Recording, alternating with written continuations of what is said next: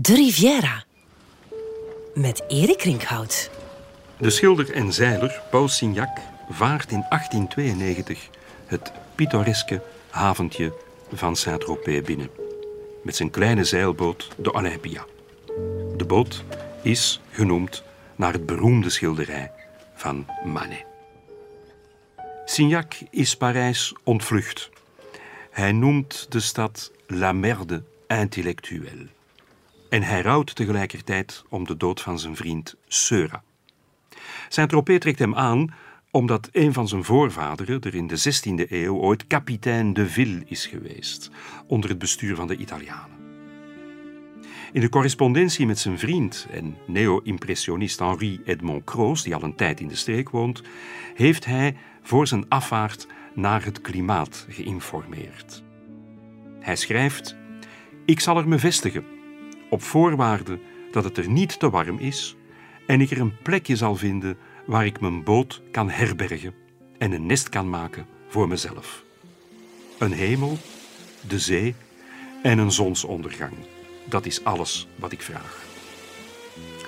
Wanneer hij in Saint-Tropez aankomt en het uitzicht aanschouwt, klinkt het: De wind heeft me naar het achtste wereldwonder gebracht. Hier heb ik genoeg aan voor de rest van mijn leven. Ik heb een prachtige ontdekking gedaan.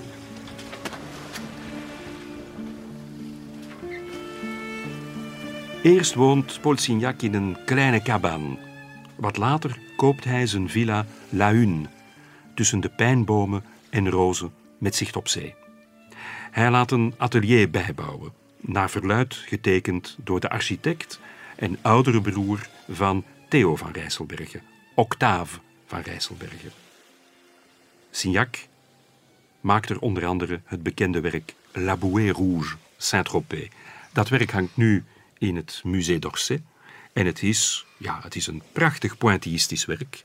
Pointillisme betekent dat alles met kleine stipjes getekend is, geschilderd is, om zo goed mogelijk het effect van de zon op gevels en op het water weer te geven. En wat zien we? We zien een vrij grote rode boei vooraan in het schilderij. Dan zien we een rustige zee, het is de haven van Saint-Tropez, met op de achtergrond de mooie gekleurde huizen in pasteltinten en in de haven een aantal zeilboten. En je ziet de zeer mooie weerspiegelingen van die, die huisjes die in pasteltinten zijn. Dus je hebt, je hebt uh, uh, twee schilderijen voor de prijs van één, want je krijgt de weerspiegeling erbij. Het mooie is ook dat uh, Signac niet vergeten is in Saint-Tropez. Saint-Tropez heeft een heel mooi klein museum in een oude kapel. En dat is het Musée de l'Annonciade, waar Signac en alle andere schilders die later in Saint-Tropez gepasseerd zijn, onder andere Matisse, onder andere Van Rijsselbergen, allemaal schilders die verliefd zijn op het licht van de Midi, op het licht van de Mediterranee, waarover Claude Monet zei: Ik scherm en worstel met de zon. Je zou hier moeten schilderen met goud en edelstenen.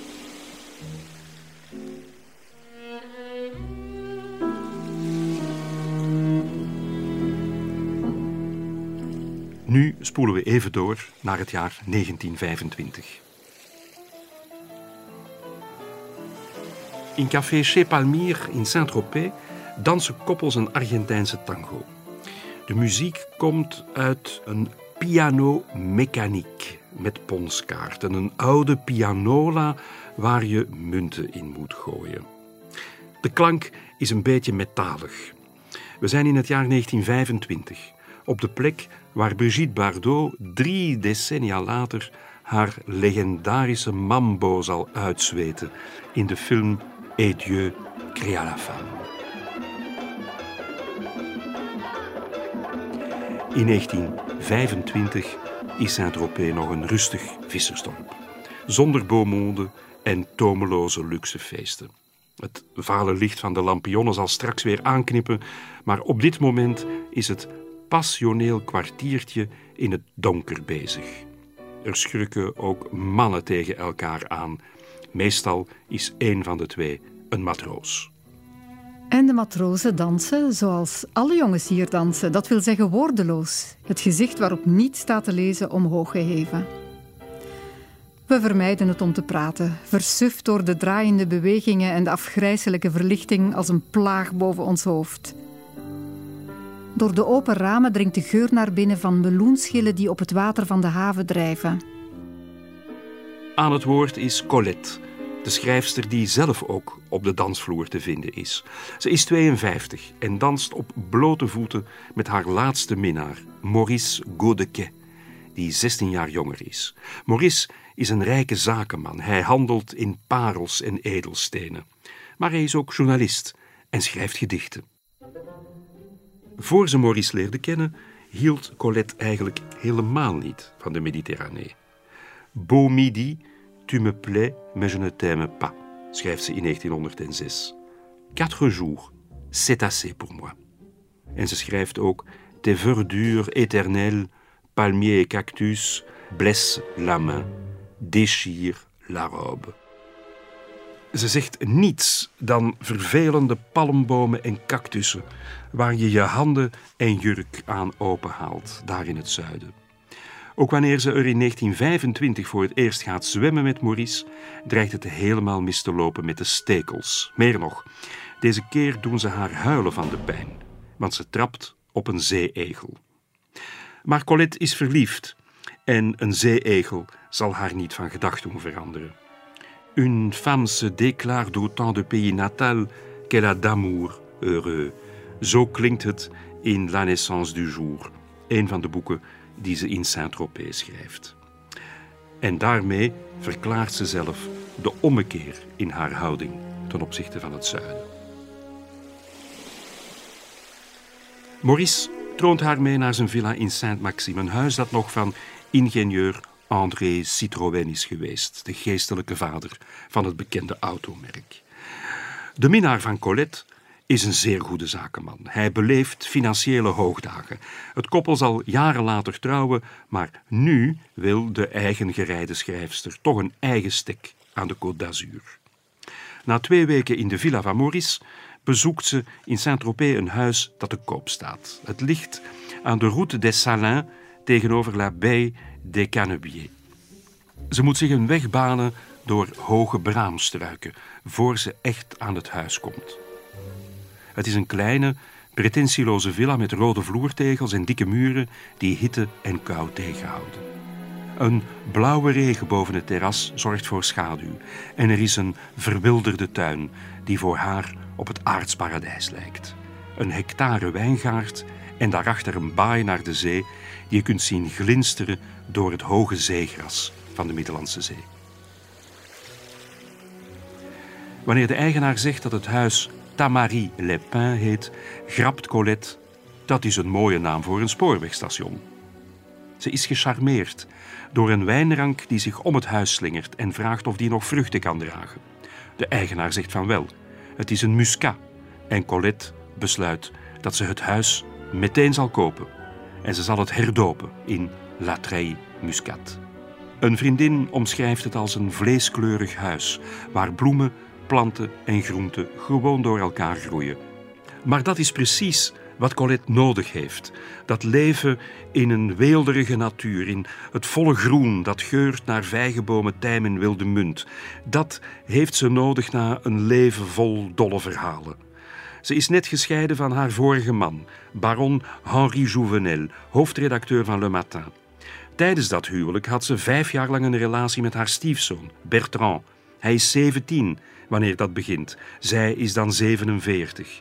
Daarvoor was ze samen met haar minares Missy in het variétéleven beland. Een kusscène tussen de twee vrouwen op de scène in de Moulin Rouge had voor een extra schandaal gezorgd.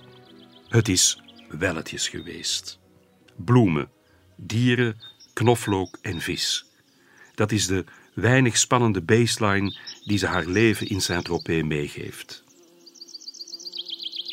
Op het midden van de dag vliegen zware koningsmantels die dik fluweel op hun vleugeltjes meetorsen. Flambés geel gestreept als tijgers, koninginnenpages met hun gotische nerven over de brakke lagune, die zout is door zeewater, zoet door wortels en kruiden, en ze zuigen de honing uit roze hennep, rolklaver en munt. En ieder hecht zich met hartstocht aan zijn eigen bloem. Ze eet veel, maar gezond in Saint-Tropez. Broodkorst in olijfolie gedoopt, flink ingewreven met knoflook en bestrooid met wat grof zeezout. Dan bouillabaisse of aubergine beignets, maar altijd knoflook. Colette eet heel veel knoflook. Ze eet de teentjes als waren het amandelen. Ze heeft er ook altijd in haar zakken zitten en soms maakt ze zich zorgen dat de brieven die ze verstuurt ook naar knoflook ruiken. Haar uitgever zei haar eens: Je bureau ziet er altijd uit als een picknicktafel. Als kind had ze al een goede eetlust. Als vijfjarige met koorts sloeg ze het bouillon-dieet van de dokter af. Ze wou camembert. En haar koorts verdween als bij toverslag.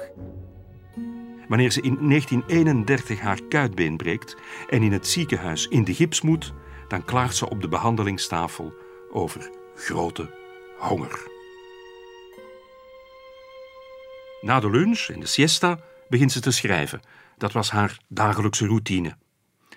Ze beweerde wel eens dat haar voornaamste kopzorgen in het zuiden waren, ik citeer, of ze zou gaan zwemmen, of wandelen, witte wijn drinken of rosé, een hele dag doorwerken of er net een lange nacht van maken. Maar dat is overdreven. Ze werkte keihard in Saint-Tropez en ze schreef er onder andere het mooie autobiografische La naissance du jour. Een Provençaalse vrouw van 72 loopt iedere dag van de haven naar haar wijngaard en haar moestuin. Ze zal ongetwijfeld sterven aan haar zwoegend bestaan. Soms zou ik van haar kunnen houden, als ze is beladen met groene paprika's, een snoer verse uien om de hals, haar tanige handen half gesloten om een ei, als ik niet plotseling bedacht dat, nu haar de kracht ontbrak om te scheppen, ze nog wel kon doden en dat ze in de laan de spitsmuis verpletterde, de libel tegen de ruit doodsloeg of zelfs het nog vochtige katje dat pas was geboren. Dat is voor haar hetzelfde als ertedoppen. Haar schaduw? Een heel klein oud mannetje dat als een hagedis onder een oleander en in een stenen schuilhut huist. De oude vrouw praat nog, de man niet meer. Hij heeft niemand meer iets te zeggen. Ze hebben er laatst een dood gevonden, zo'n oude man. Helemaal droog, als een dode pad, verschroeid door de middagzon. Colette stopt pas met schrijven als de avond valt. Als de krekels beginnen te zingen en de boomkikkers kwaken. S'avonds speelt zich het leven van de dieren meer in het verborgene af, maar het komt nauwelijks tot zwijgen. Wat een heimelijk lachen, wat een bliksemsnelle wendingen onder mijn voeten. Maar Colette ziet Saint-Tropez ook stilaan veranderen. En veel heeft te maken met de komst van Léon Volterra, ook wel de keizer van de nacht genoemd. Die komt in 1926 in de streek wonen.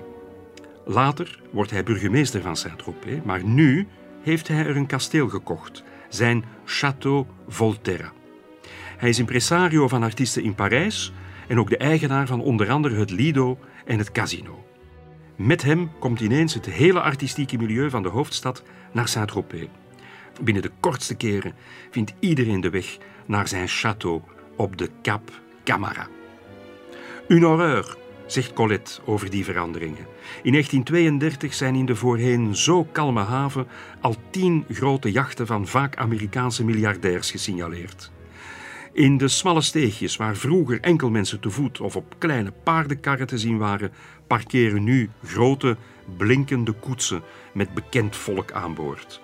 Dat trekt dan weer gewone toeristen aan, die maar al te graag in het kielzog van de bekenden stappen. Colette stelt vast dat ook zij niet meer anoniem is. Er wordt zonder haar toestemming een postkaart van haar huis gemaakt en het gevolg is nieuwsgierigen in de achtertuin. Brigitte Bardot zou er zoveel jaren later ook gek van worden. Ze verkoopt La Trey Muscat in 1938 aan de acteur Charles Vanel. Ze zegt: Het is verkocht. Slecht verkocht. De acteur zal het huis waarschijnlijk snel van de hand doen. En ze heeft gelijk. Een paar maanden later staat het alweer te koop. Want Charles Vanel vindt de kamers te klein en het terras dat op het noorden ligt te koud.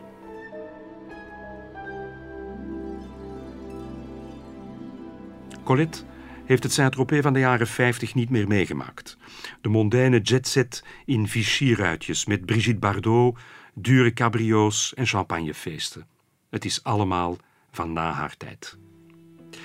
Colette woont tot haar dood in 1954 in een entresol in het Palais Royal, hartje Parijs. De frivole figuur is nu une bonne dame geworden. Geveld door artrose, nog altijd een gevolg van de kuitbeenbreuk in Saint-Tropez, kijkt ze op het einde van haar leven vanuit haar bed naar de wereld, met behulp van een spiegel. Ze schrijft in Paris de ma fenêtre: Nooit kijken we genoeg. Nooit zullen we genoeg, precies genoeg, gepassioneerd genoeg kijken. Nog altijd is ze aan het observeren, zoals ze altijd al gedaan had in het oude Saint-Tropez.